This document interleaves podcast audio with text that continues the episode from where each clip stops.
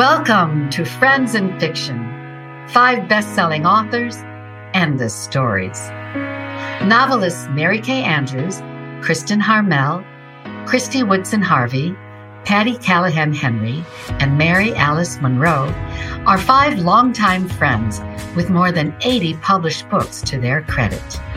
In 2020, they created Friends and Fiction to provide author interviews and fascinating insider talk about publishing and writing, and to highlight independent bookstores. These friends discuss the books they've written, the books they're reading now, and the art of storytelling. If you love books and you're curious about the writing world, you're in the right place. Hi, everyone. It is Wednesday night. That means it is time for the happiest hour and dare I say, most fun hour of the week, Friends and Fiction. Welcome to our show.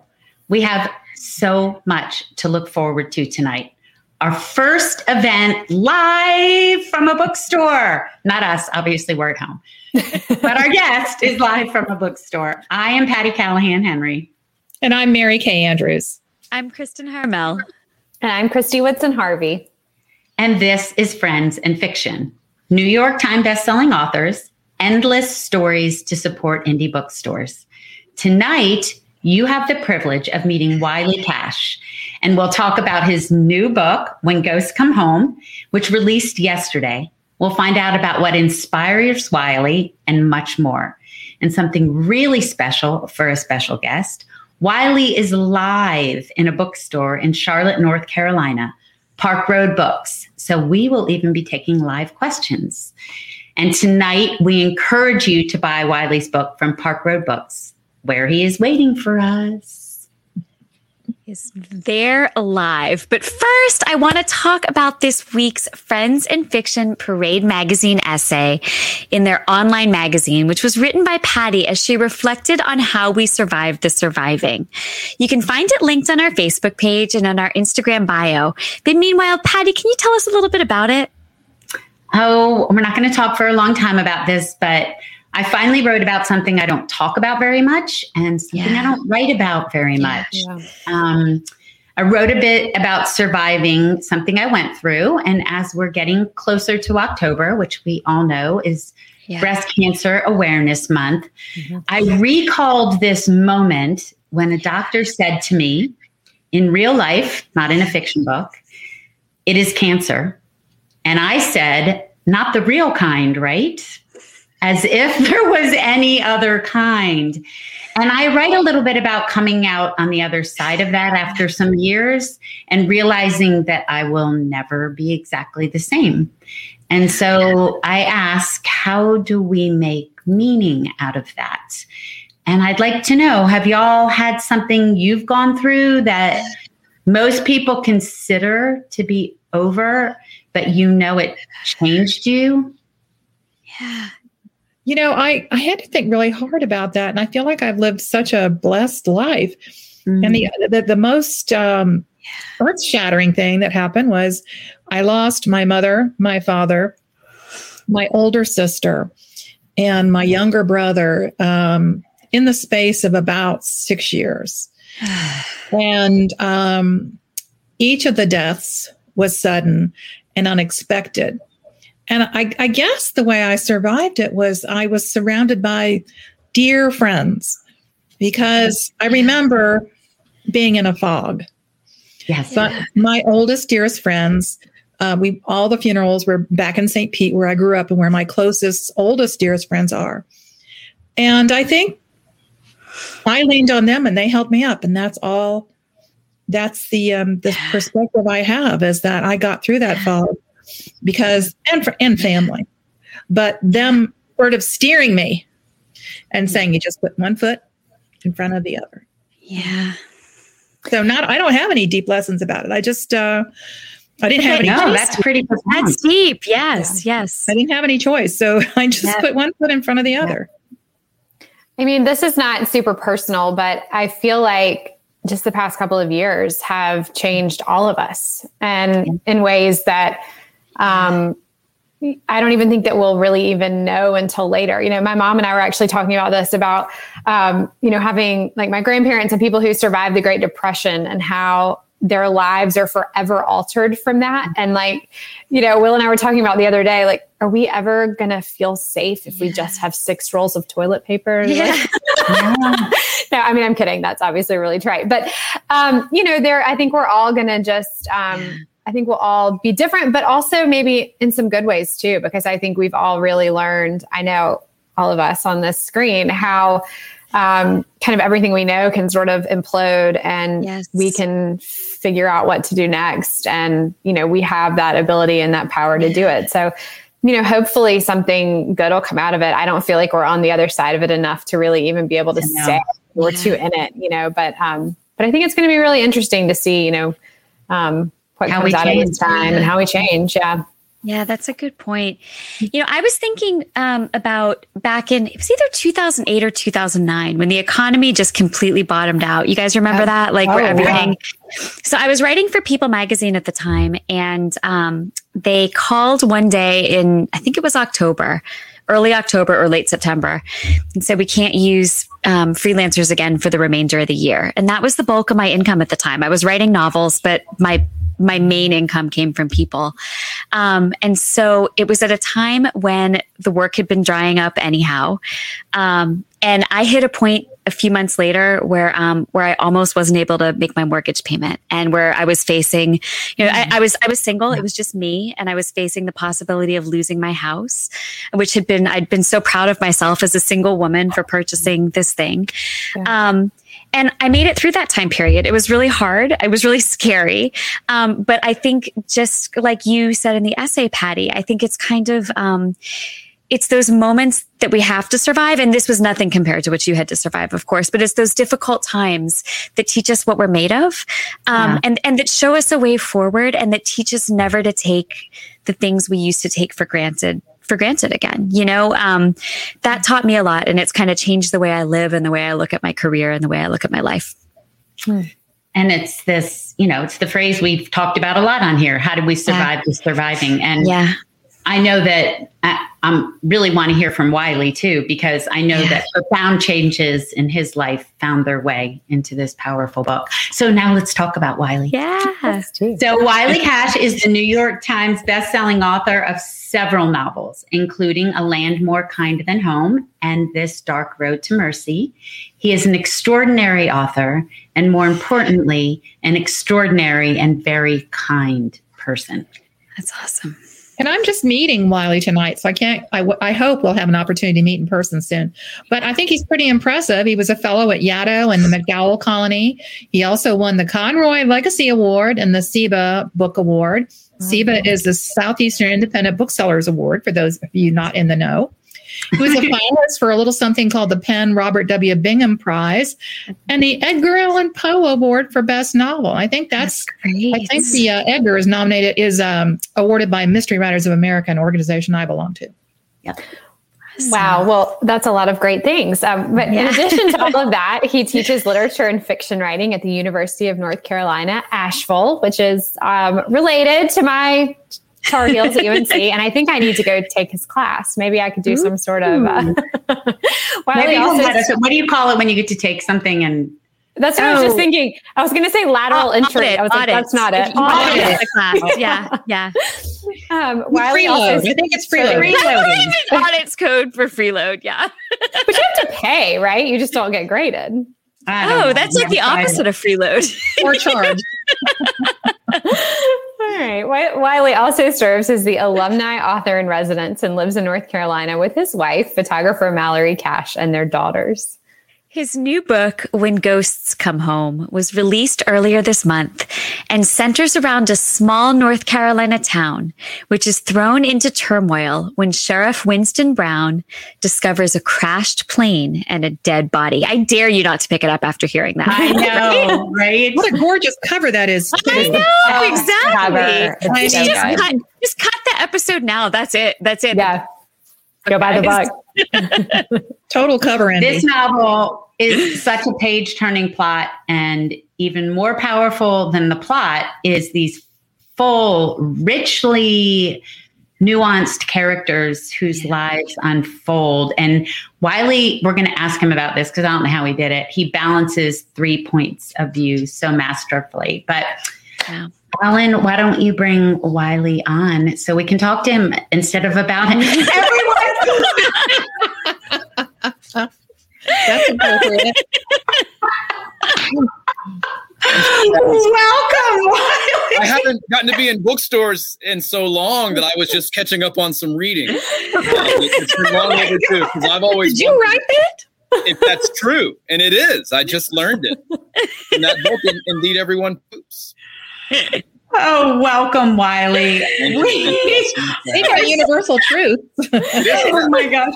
Yeah. Wiley's coming in hot with hard truths. it's true. It's yeah. true. Yeah. We are so excited you're here and spending your Pub Week Wednesday with us. And you know, I've told you how much I love this book and how much of a heart punch it was. And yet, somehow, also miraculously beautiful and healing. It was quite a tightrope to balance. So, before we dive into its origins and the deep end of the family story, will you just give us a nugget of what, for those who don't know what it's about? Tell us, you know, your little sure, nugget. Yeah, yeah. Thank you, Patti, and thank all of you for having me. I'm here at Park Road Books, as you said. I'm in front of uh, uh, uh their back. At, I'm, my back is to them, but a live massed audience here in Charlotte, North Carolina. It's great to be back in bookstores. Um, my book came out yesterday, so this is my kind of my second event, and I am so thrilled to be spending it with all of you. I've been following this page since its inception. Y'all are like Destiny's Child, but all of you are Beyonce. so, like, uh, well, he's my favorite guest so far. What about you guys? Yeah. yeah.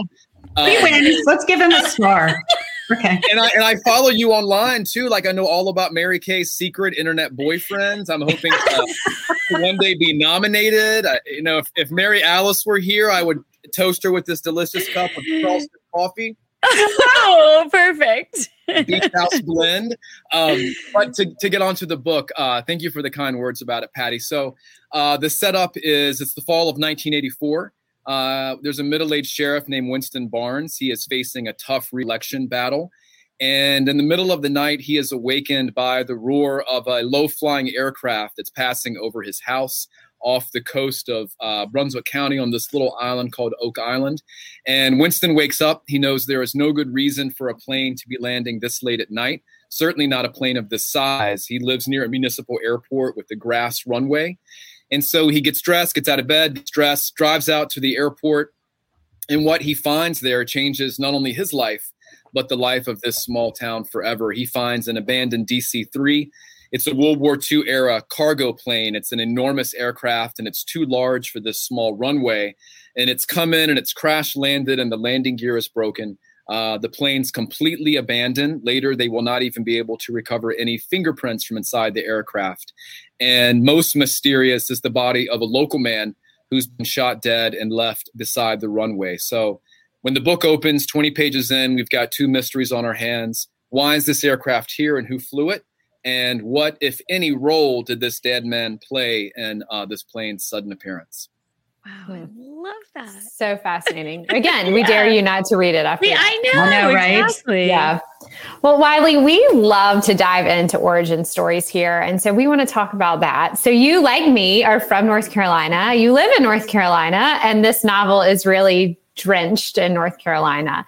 I live on a different part of the coast, but um, I could sort of feel that air and the scent of Oak Island and um, see those houses in that police station, and you brought it alive so evocatively. Could you tell us where the germ of this idea began? Yeah, so it happened. You know, my wife uh, was was raised in Wilmington, and both of our daughters, who are now six and five, uh, they were both oh. born in Wilmington and I was not. I was born and I was raised in the western part of the state, and we moved down to Wilmington in 2013. And as I said, we started a family there. And I've come to terms with the fact that at some point, my experience, my childhood experience playing in the woods in Gastonia, mm. North Carolina, is going to be very different from my daughter's experience of going to the beach yeah. and being on boats and being in the wetlands.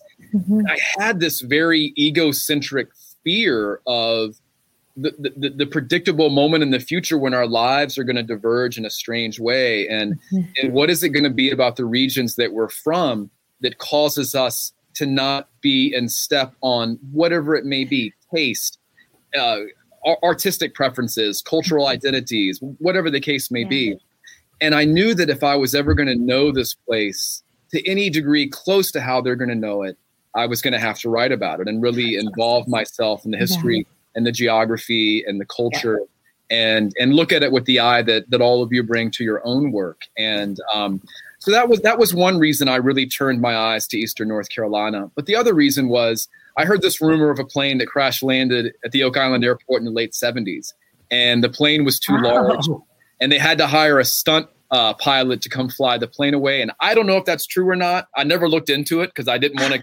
contaminate my my idea but um that just kind of got me thinking about yeah. what would happen if that happened in 1984 if that political cultural moment with you know the drug the dare programs and the drugs yeah. being flown into the country and it just seemed like a good time to write about oh for sure yeah you know i covered a story like that when i was a newspaper reporter um, stringing for the atlanta journal constitution and um, uh, a dairy farmer in a rural part of, part of Georgia kept hearing planes landing at the dairy farm next to theirs. And they're like, why are planes? Why do these dairy farm dairy farmers have an airstrip on their ah. on their farm? Of course, because they were running drugs and law enforcement was involved. But that's another story. But Wiley, so this story really resonates with me. And you know, this is not your first mystery. And speaking as a mystery writer myself, clearly not your first rodeo. And yet you've won awards for mystery writing, including the Edgar, which is, you know, the uh, the wow. Oscar for mystery. Um, would you clear up the confusion and talk to us about mystery versus books not marketed as a mystery?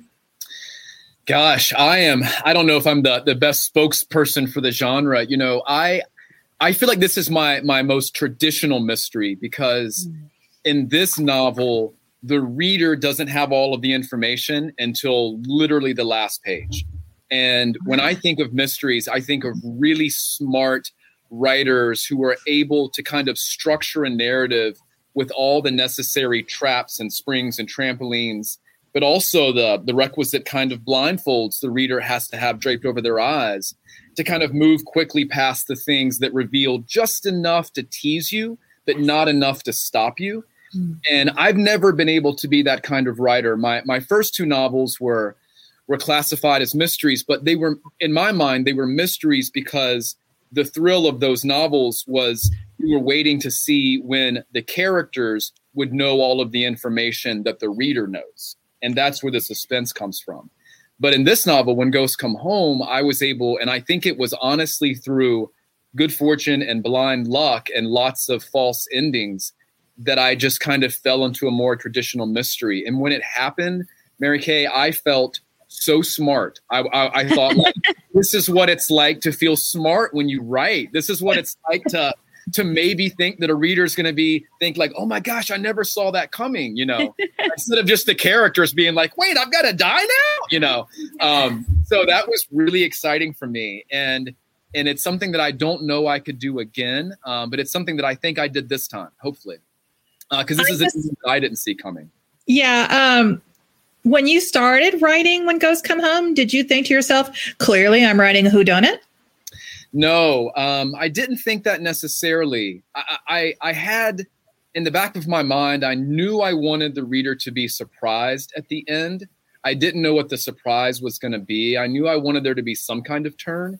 And to be honest with you i knew what i wanted the closing emotional note of the novel to be and I, I, there were two things I, that I wrote toward in the novel. One was an uncomfortable situation that the sheriff has with his secretary. I wrote toward that moment, mm-hmm. and then I wrote toward the final emotional tone. And I didn't know what the scaffolding was going to be to get there. And and a couple of days ago, I did an, I did a I did a, a podcast, uh, and I was talking about how I was the whole time I was reaching for that for that emotional t- closing tone and I was just building these really janky scaffolds to get there. collapse. And I would get up there and I'd be reaching for it, and the wind would be blowing, and I'd be like, "I got to get down. This isn't going to work," you know. and so it was a lot of a lot of like bad endings trying to fabricate the steps to get to the to that emotional ending that I wanted wanted to end with. But but in terms of like what makes a mystery novel versus suspense or versus a thriller I think a mystery just has these elements of surprise where something is revealed at the end and you don't feel tricked, you feel yeah. surprised. Yeah. And so then you want to go back and look for all the things that you should have seen and and that's part of the deliciousness of life really. Like why didn't I see this coming? All the clues were there. Yeah. And I think we could say the same thing about our books often. Yeah. Yeah, I think we're all all of us want to surprise our readers by the end. I think if you I think for me, if I start out saying to myself, well, they've already telegraphed the ending, yeah. then, i then I start out disappointed. But I think if you keep the reader wondering and keep turning those pages, then to me, you've succeeded. Obviously, you have. Yeah, yeah, obviously. Mary will text us and she will say, I still don't know who did it. yeah, like, which is so funny. About her own book. People yeah. say that. Yeah. well, I can say that, you know, even if I didn't do it, at least the book's done. Right? Yeah, there you go. And I there you go. I read your reviews. You did it. you did it. You did it. So, um, so Wiley, you know, earlier, right before you came on, we were talking about surviving the surviving. How you know how these things in your life that you go through kind of seep into every aspect of your life after that and kind of change you mm-hmm. forever. Um, so, I, you know, and I think those are the things that kind of show us what we're made of. So I'm, I'm wondering, I know you mentioned you have um, two kids who were five and six. So in the last several years, you become a father. Um, and I also know that you lost your father within the last mm-hmm. several years. Um, do you think that either of those huge, momentous changes in your life or any of the other changes you've gone through, like we were talking about changes earlier, have made their way into your writing, either directly in terms of, um, you know, becoming things you address head on or indirectly in terms of the way you think about things or, or think about relationships? Yeah, that's a great question. And, you know, I, I was listening in, uh, w- when Patti was talking about and and the, the, the, stories that, that y'all were sharing, and it was bringing up a lot of experiences that I've had, and, and one of them is losing my dad. We lost my dad in May of 2016, and so literally, uh, th- thank you. Uh, a month before he passed away, our, our youngest daughter was born, and so we had this great joy, and then this great tragedy, and you know the whiplash of those two things and trying to hold both of those in your mind at once. And that's also something that i've really been interested in yeah. um, psychically late lately is trying to hold two conflicting ideas in your mind at once oh, and honoring both of those. Yeah. and um, my wife is really good at that with our girls. They were at the bookstore to visit my book yesterday. And they to got visit your book. I book, yeah. That's so sweet. And my, and my, wife was like, "Girls, maybe this is the one that will sell well enough where y'all can get some shoes." um, and they were like, "You know, it's going to be cold eventually in Wilmington, Mom." And she said it really loud, hoping somebody would hear to offer to buy shoes or the book, but nobody did.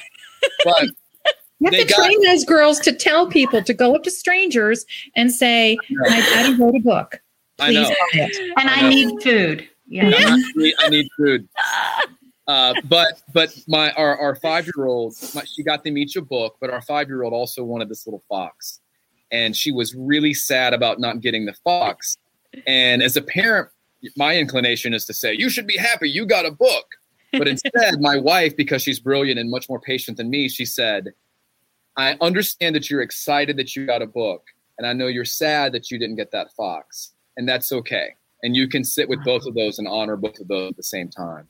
Wow. And when when I lost my dad and my daughter was born, I tried to hold both of those side by side, and mm-hmm. and that's what I did in in writing this novel, and that's what I do every time I write a novel about the South. You know, I'm looking at the South with an eye toward some of the the bumps and bruises and the warts and the the the, the, the cuts and things. But I also love the South. I'm incredibly proud to be from North Carolina. I'm incredibly yeah. proud to be Southern writer, whatever that means anymore.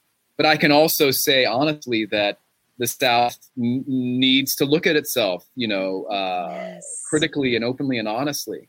And so that's what I'm trying to do in this book. I'm, I'm, I'm writing about the beautiful things, but I'm also writing about the things that are uncomfortable. And I, I'm doing that in the relationships of the book as well with the sheriff and his daughter, who's 25 years old and flees home, fleeing a, a, a struggling marriage and this heartbreak. And he's he's sad for her, but he's frustrated by it, and he's got all these conflicting emotions at the same time.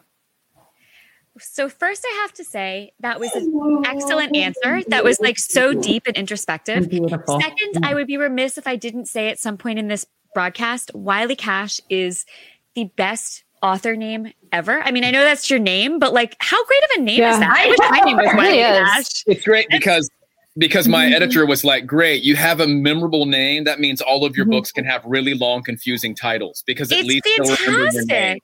I I really good. my name. I wish I was it's Wiley Name, but when I waited tables, it was a terrible name because I would go up and I wasn't a very good waiter, and I would say, "Good evening, my name's Wiley. I'll be taking care of you tonight. Can I start you out with some drinks?" And they'd be like, "Wiley, like Wiley Coyote," and I'm like, "Yes, yeah, like yeah, that's it." Can I get you some drinks because I've just been triple set? Can I get you drinks? What's your last name? It's cash. Can I get you some? yes, like Johnny. Can I get you some drinks? Are you still looking at the menu?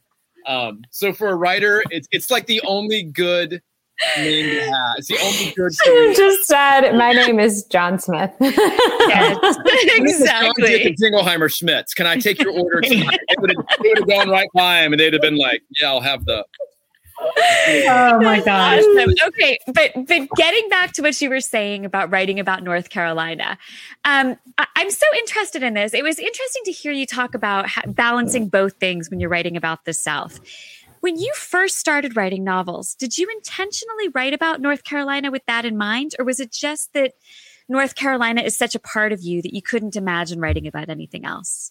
I think both of those. You know, I think that North Carolina and you know Christy might might back me up on this. And I and I heard her uh, when I was eating M and M's in the virtual green room. Uh, uh, only the red ones. Thank you, friends and fiction, for finally getting it right. Um, we aim to please, Wiley. We aim to please. Christy, please don't take my class. I will lose all credibility if you take my class. The kids will be like, I don't have to listen to you anymore. She's in here. Um, but North Carolina is a great place to be from as a writer because you know, I think that hopefully y'all y'all might agree that the good stories come from tension, and there's a yeah. lot of tension in North Carolina. We're a swing mm-hmm. state. We have regional tension between the mountains and the Piedmont and the coastal yeah. plain. We have like barbecue tension. We have oh. basketball tension. barbecue tension. We, got it all. Tension. We got it all, right? We got it all. Um, mm-hmm. So those those little tensions, historical, political, cultural, regional, that's a delicious place just to look yeah. at your state honestly and to write mm-hmm. from that perspective. Yeah. yeah. But North Carolina is also a place that I love and I and I know it well. And I'll never tire of writing stories that are mm-hmm. set here that look at this place. Um, you know, my first novel, A Land More Kind Than Home, was my attempt to understand something about the culture in which I was raised in the 1980s, which was a very conservative Baptist culture set against the backdrop of the rise and fall of the evangelical movement with Jim and Tammy Faye Bakker and Jimmy Swaggart. And so, writing this novel about a, a, a, preacher that sweeps into a church and causes great upheaval um, is exactly was exactly what was happening around me when I was nine years old in 1986. And so, mm. the main character in my first novel is a nine year old in 1986, witnessing all of this stuff happen. That's awesome. Oh, Wiley, we have a million questions, but we have this very patient live audience behind you. So do wait, you I want... haven't turned around. I can't see them. Oh, they're, they're making faces at you. Okay. So yeah. do you want to see if one of them has a question before we? Sure. Does anybody have any questions? Don't be shy just because you're yeah, on live camera. Yeah, we would love to hear your questions. Yeah. Um, Julie? Debbie. Debbie. Debbie asked what my writing process is like. Most of my writing process, Debbie, is driven by financial desperation. um, that's really what gets me at It's desk. driven by children's shoes. that yes. Charleston Coffee, Beach House.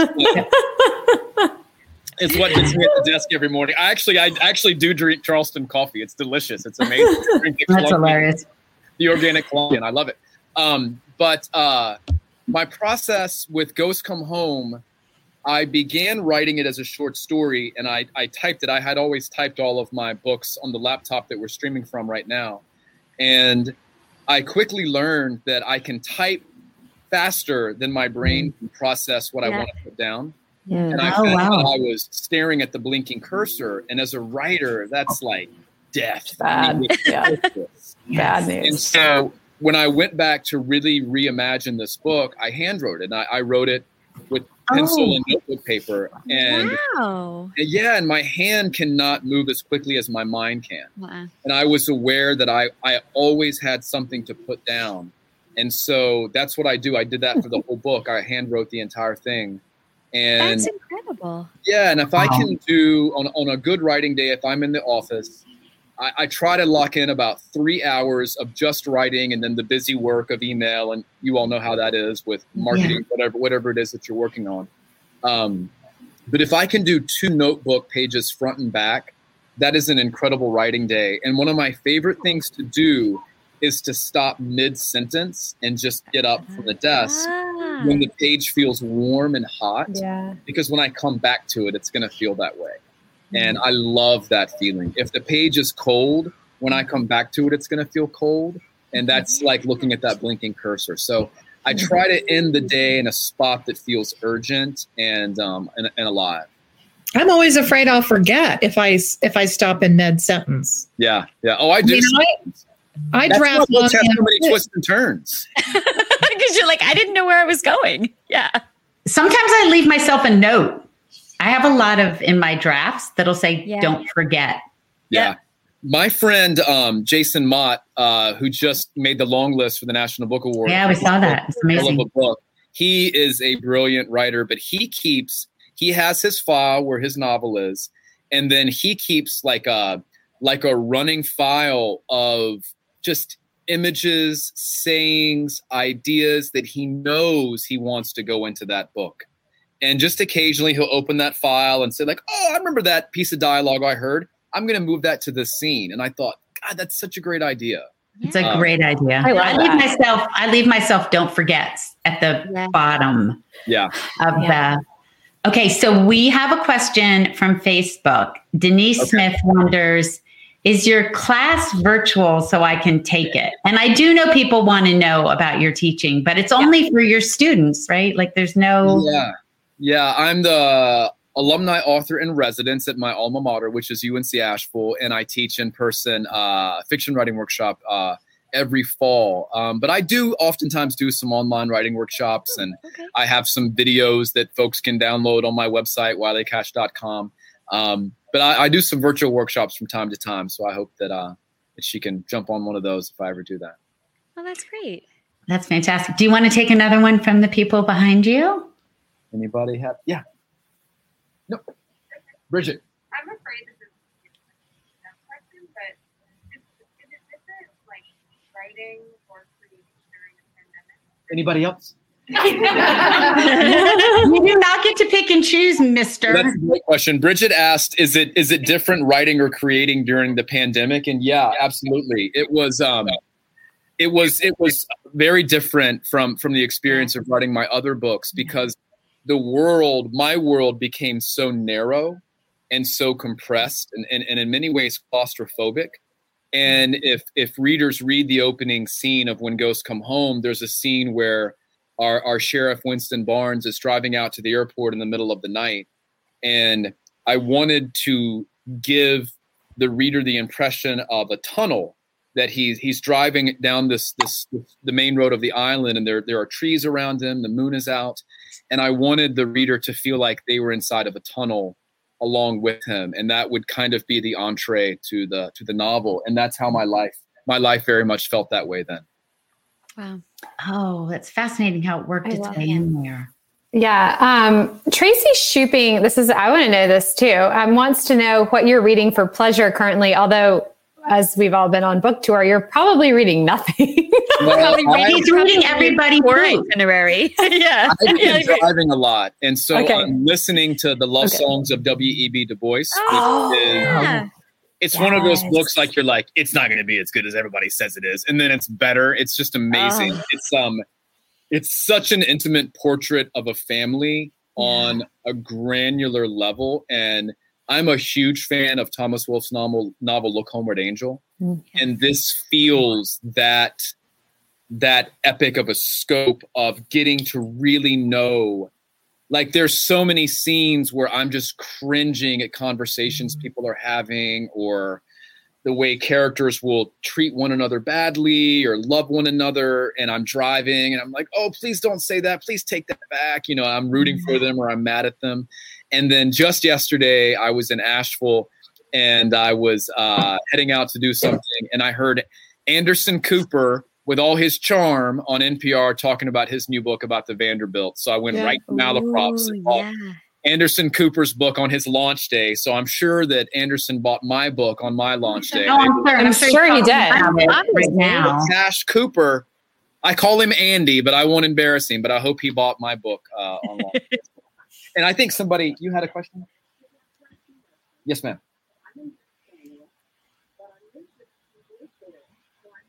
Mm-hmm. Sure.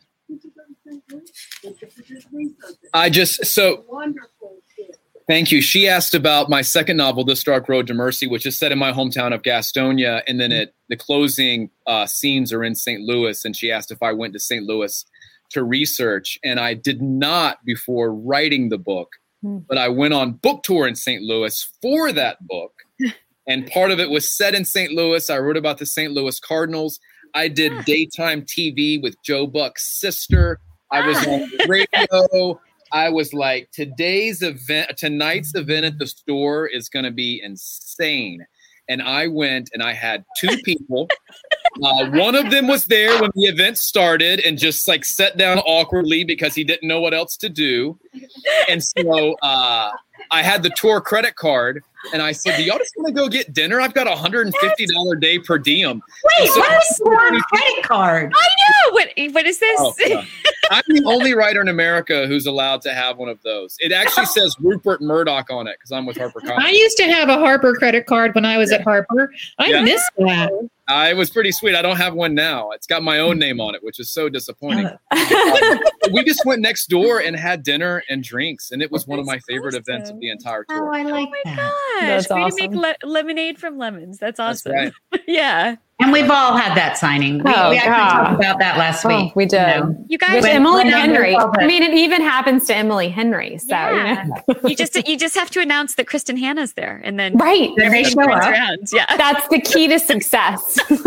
Some people get up and leave, but some people are too embarrassed to leave. Yeah, and then they're stuck. They have to mm-hmm. listen to you. I always feel bad for the booksellers. You go in Yeah. and they're like, Yeah. Fingers crossed for a crowd, but there's a PTA meeting tonight Mhm. and a Saved by the Bell marathon, and you know how that goes. And it looks like it might ring. Exactly. the best is when the best is when they say, This never happened. This never happened. oh yeah, this never happened. And you're like, great. I You're like, so much better. worse. Thanks. I Thanks don't for sharing with me. I did an event one time and uh, it wasn't very well attended. I don't even remember where it was. And the first person to come up to get their book signed said, I just wanted to tell you that I loved Serena, Oh, Ron Rash. Ron Rash. And Rash, Rash, sounds alike. around were like, how what's he gonna do here? And I said, Well, I'll be honest with you. I think it's the best book I'm probably ever gonna write. And I just turned it while it passed, and we went on with the event. Oh, that Oh is gosh. amazing. Mm, All right. So, so Wiley, we know you teach at UNC Asheville, and I have to say that the beginning of this book is so masterful. I mean, we've been talking about it, but we meet and know exactly who we need to meet and know, and yet you never tell us anything. It's just the way you unroll it showing us is just Mhm. so well done. So we all know you're a great writer. And of course, every week on our show, we ask our guests for a writing tip. Would you be so kind as to give us one tonight? Sure, yeah. You know, the opening scene, I'm trying to set the expectations, the reader's expectations, as soon as I can. And I argue that we enter a piece of fiction the same way we enter a dream. We say, Oh, Where am I? Who are these people? What are the ah. rules of time? What are the what are the rules of the unities in the stream or this book? Yeah. So I'm trying to nail all those things down as soon as possible. So you know immediately that this is a married couple. You know immediately that one of them is sick. You know that they are middle aged because they're creaking and stretching and all this stuff. You know what time it is. There's an alarm clock right there they remark on. You know he's a sheriff immediately. He gets in the car and he turns on the radio and they're talking about the election uh, when Mondale is challenging Reagan. So you know it's 1984. And I'm not telling you uh, a middle-aged man and woman are married on Oak Island in this 1984 in the middle of the night. I'm just kind of walking you through this scene, giving you information so that when you're entering the dream that I'm trying to create for you and keep you inside of, because I never want you to consciously ask those questions. I'm trying to give you all that information before you ask for it. Wow. Telling you, I'm getting in that class. I mean, I'm gonna have to. I know. I, we're I already. I'm already know. thinking about. I mean, might have to pull some strings. It's it's Yeah. happening. Right? Yeah, we can commute together. I'll swing up and pick you up. We'll head up. That's a bad Get commute. there from there. It- you might be in the same state, but yeah. you- I know. I was thinking about that. I mean, you could not be further apart from.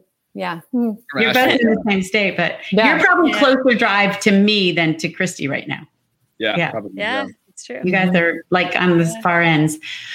Okay, Wiley, that was amazing. Um, all of you out there, hang on because our co-founder, Mary Alice, is about to pop in and join us.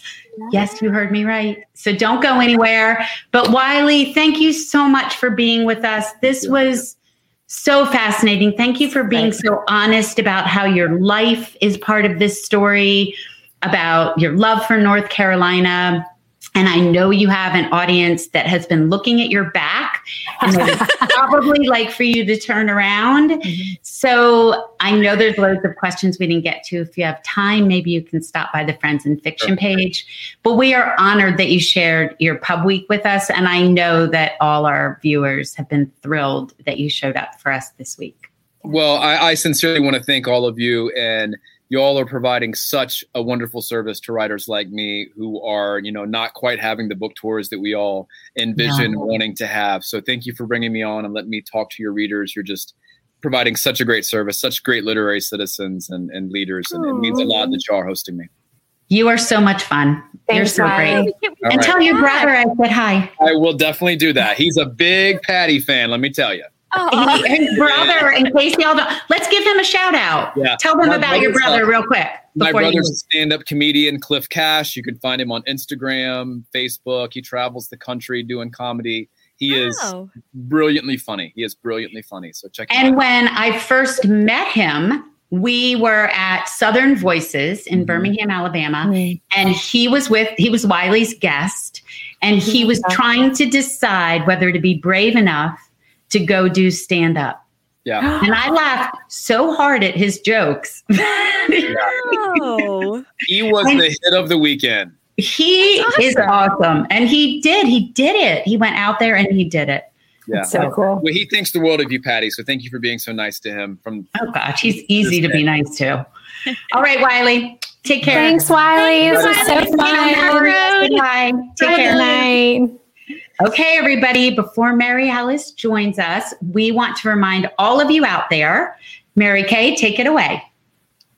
What am I reminding? What am I doing? Oh, I know. I'm going to talk to you about the Writer's Block podcast. we are always going to, don't forget to check out our Friends and Fiction Writers Block podcast.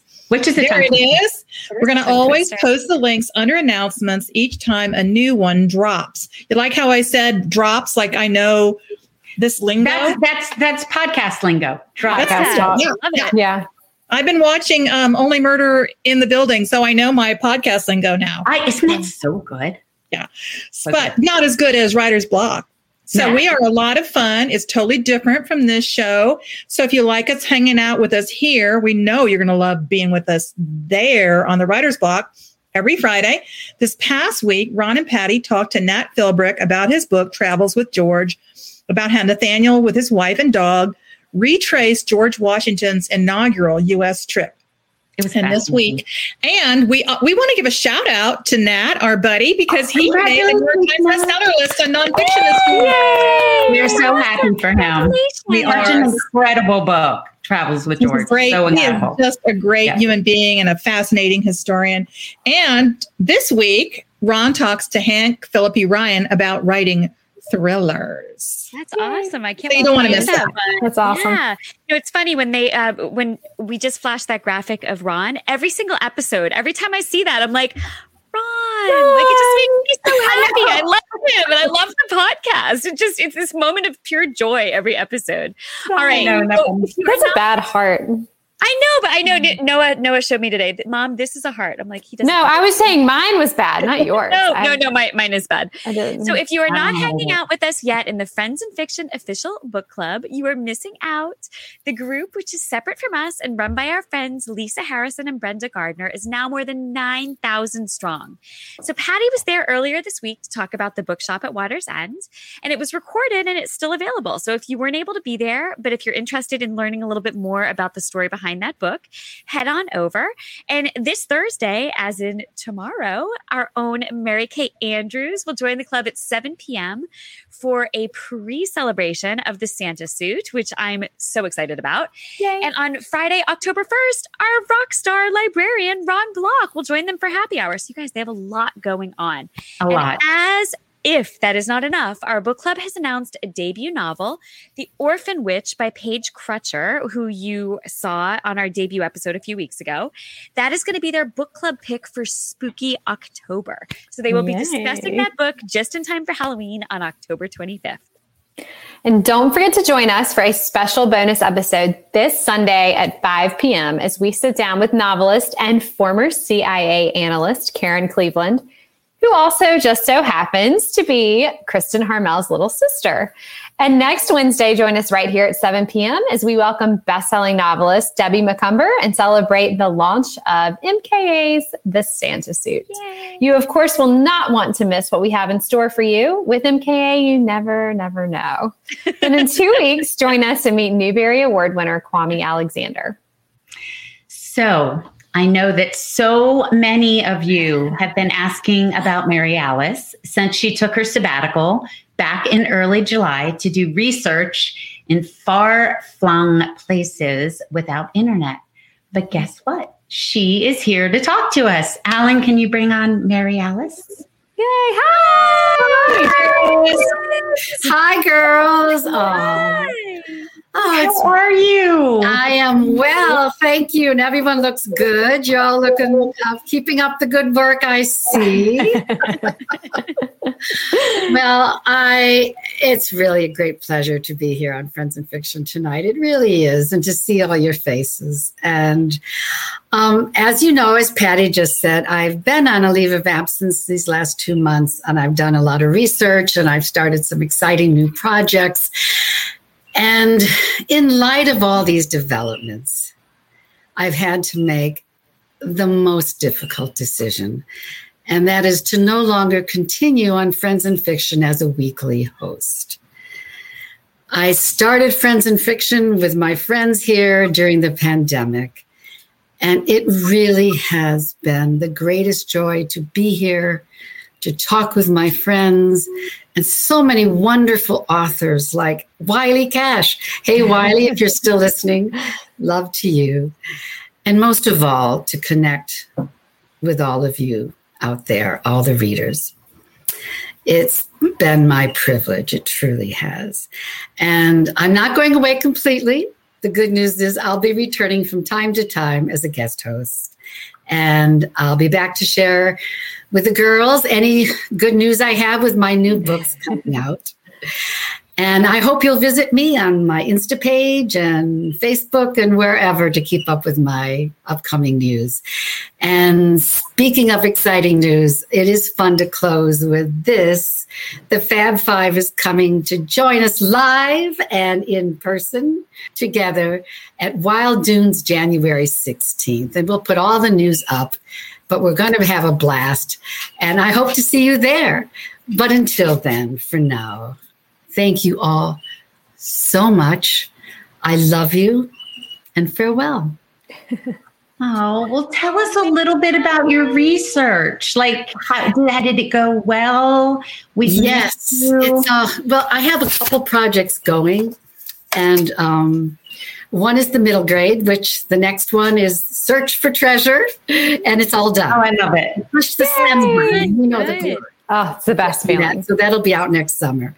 But the other next book is a is a generational novel and it's set in the Ace Basin, and it's pretty intense and very heavy research. And I'm just enjoying being able to squirrel away and to write. And it's uh, the pandemic being together with the show was fabulous, and it's what I needed. Mm-hmm. And I think the last two months made it clear to me that I just need the time to just mm. write and to be quiet. Plus, I'm researching whales, and I'm sorry, it's that's far away. Yeah. you remember when I was in Mexico trying to connect with you the last? Oh gosh, it was crazy. Yeah, yeah. So um, it's hard when you're in odd parts of the world to uh, to hook up every Wednesday night. But I do look forward. We will be together.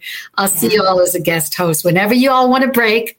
I'll be here for you and it'll be um, it's not goodbye. It's just um, arrivederci. I'll see you next time. Yeah.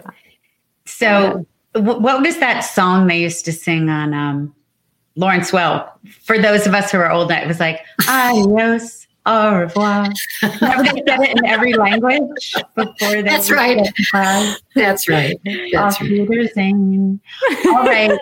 To all of you out there we encourage you to grab Wiley's novel, When Ghosts Come Home, from Park Road Books. There will be a link in the announcements.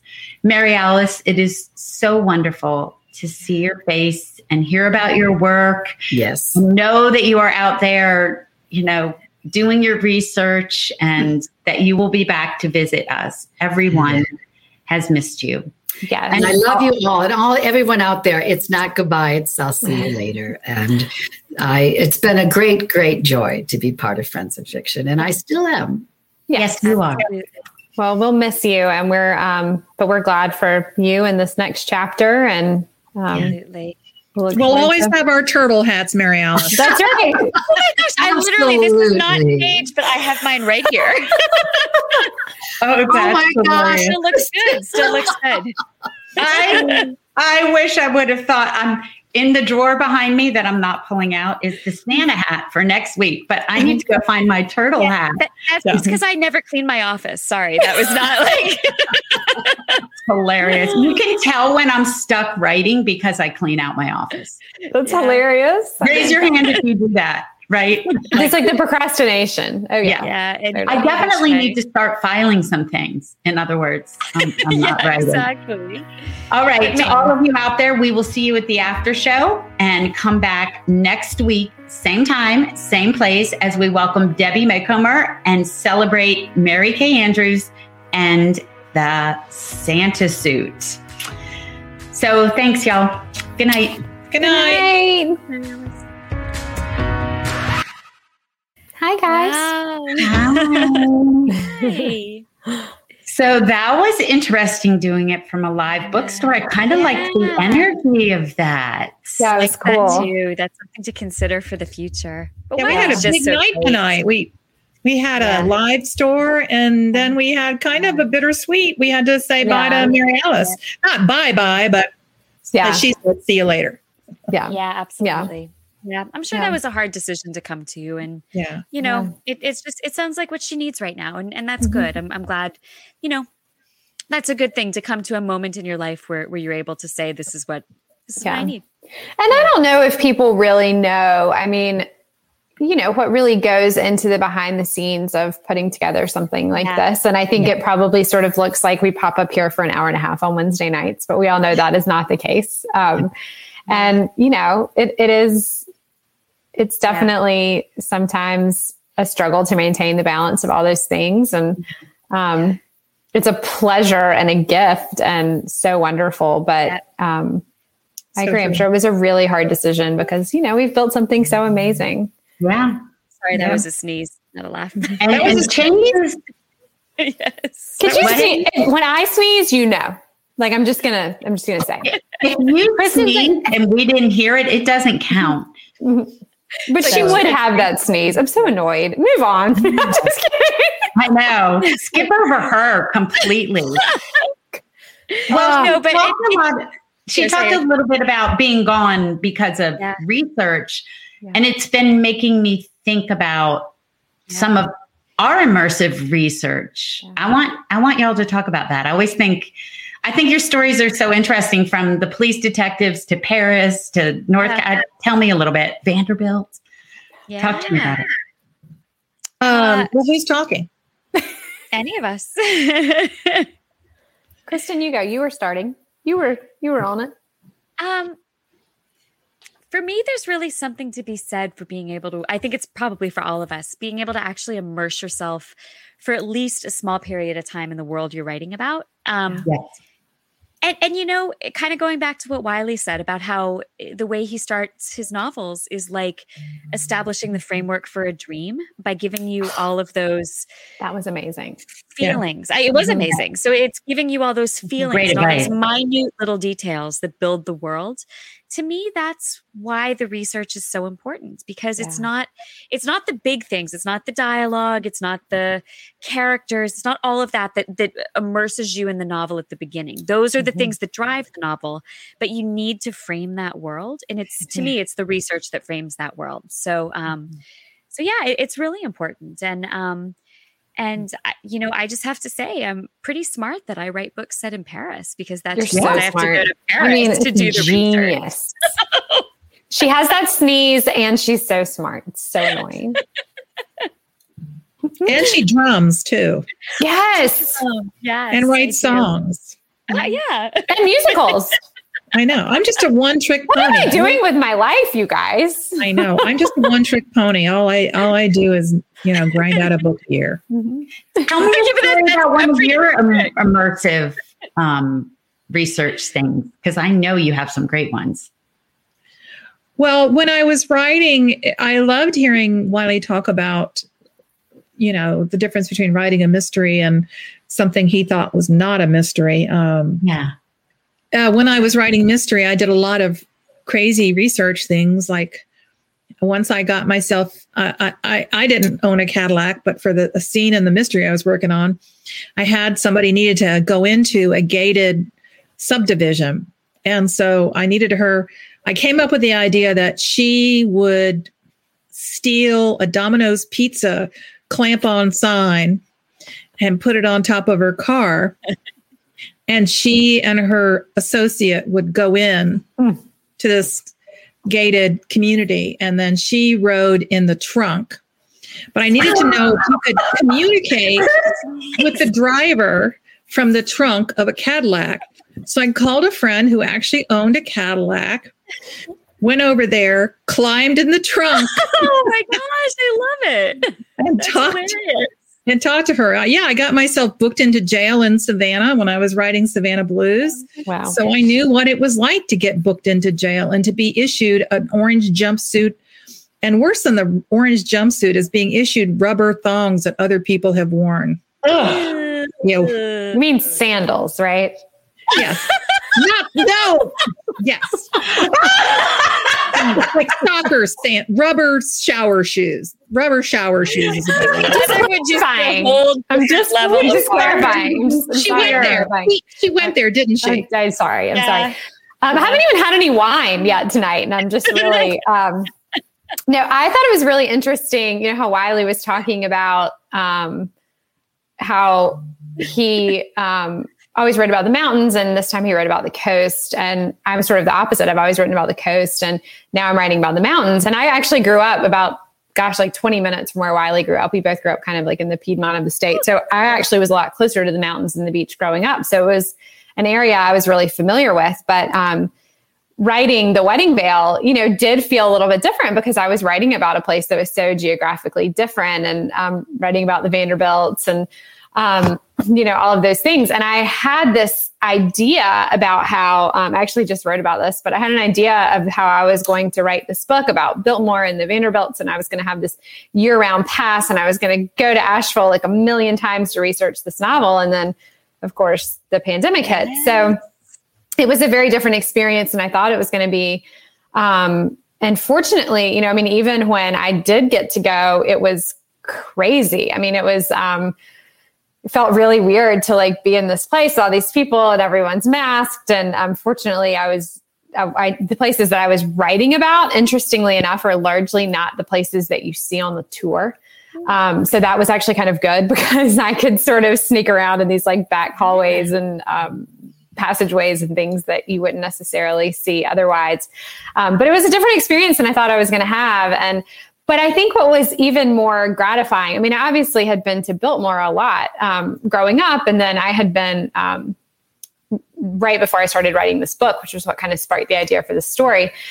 And so it wasn't like a place I'd never been before, I couldn't visualize, but there was something really cool about diving so deeply into this research with you know librarians and historians and all these people for so long and then going to the house and seeing it in this completely different way. Um, and really being able to imagine the way that the people actually live their lives there versus you know walking through and being like wow this place is huge. You know it's just a really different kind of experience.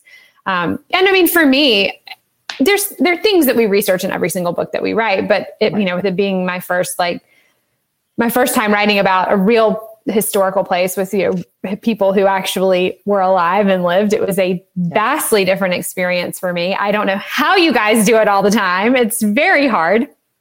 Um, and i think what makes it even harder is that um, especially with people like the Vanderbilts, there's so much. I'm talking too long. I'm sorry. I'm saying this one last thing. No, no, um, but there's they were written so much about in like gossip columns and things like that that it's really hard to separate fact from fiction because yes. a lot of times these yep. huge stories would be in these papers about them and they aren't marked as like gossip columns or something that ne- isn't necessarily real. And so um, a lot of times I found myself just having to kind of like make my best guess or choose the version of the story that fit my book the very best because you know i would just get these vastly different things. And um and you know it's like anything else. I mean biltmore has a narrative that um that they have woven obviously because they're this huge tourist attraction. And um so it's just it was really interesting just to kind of see all the different things that come into play when you're trying to research people who um, you know are no longer here Yeah, the so the um, deep research that we all do in different ways. Mary Alice is doing it with, um, you know, nature, but we've all hunkered down, visited the places, yeah. and I feel like almost every time you do that, you just, or every time I do that, and I know you feel the same way. Every time you do that, we discover like this little nugget, whether yes. it's uh, plastic yep. shoes or Notice how I said yes. So you find this little nugget that yeah. completely shifts the story. Yeah, th- that's what brings it alive. You're totally right. It's those little nuggets of detail that you can only experience firsthand. Yeah, and Patti, yeah. you experienced that writing "Surviving Savannah." Oh god. Oh gosh, yes. I, I mean, mean, so and Mrs. Lewis. I mean, like yeah. boots on the ground. Yeah. So boots on the ground. Cool. So everybody out there, it has been an incredible night. I'm and also sad mm-hmm. and also um, moving. It's been all the things tonight. We need you to know that none of us are going anywhere. 100%. We're, We're here, here for the long haul. Yep. yep. You are stuck with us. I was going to say, long after you want us to be, we'll still be here doing this. so you're like, God, are there any other authors for them to interview? yes, we're gonna we're gonna start having to to to interview. Um, yeah, I'm, we're not going to say that. So yeah, yeah we. But we Sally, this is an impressive essay you've written for your first grade class. Would you like to, talk about it? Yeah. So, my little grandchild, Bridget, would you like to tell us about that story you just made up? Um, so, you my, know what? I, in our tagline, it says endless stories, right? And the stories are endless. There's there's yes, so much to talk true. about. we'll never run out of books to read. We'll never run out of stories to tell and books to love and authors to talk to. And um, yep. We we will always be here. We, I mean, yeah, yep. we're here. We we feel as if this is a never ending opportunity to share with you and y'all. You have built this community with us. Yeah, yeah we're, we're not going anywhere. Yeah, and I think we should mention that um, coming up soon, we're going to have the best selling author of Everybody Poops. First, we have to find out who that author is. We'll be providing that author with rubber thongs just in case. of, of both varieties, just to oh cover all the bases. Before this heads into a downward spiral, I think we should go get some dinner. like the water down a toilet, you mean? That yeah, kind of like downward after you poop. Like that. This is like the ship metaphors. Like they're just there's so many. Thank you, Wiley. Thank you for that. So all right. I love y'all. We'll love you. You too. Good night, you guys. Good night, y'all. Good night. Thank you for tuning in. Join us every week on Facebook or YouTube, where our live show airs every Wednesday night at 7 p.m. Eastern Time. And please subscribe to our podcast and follow us on Instagram. We're so glad you're here.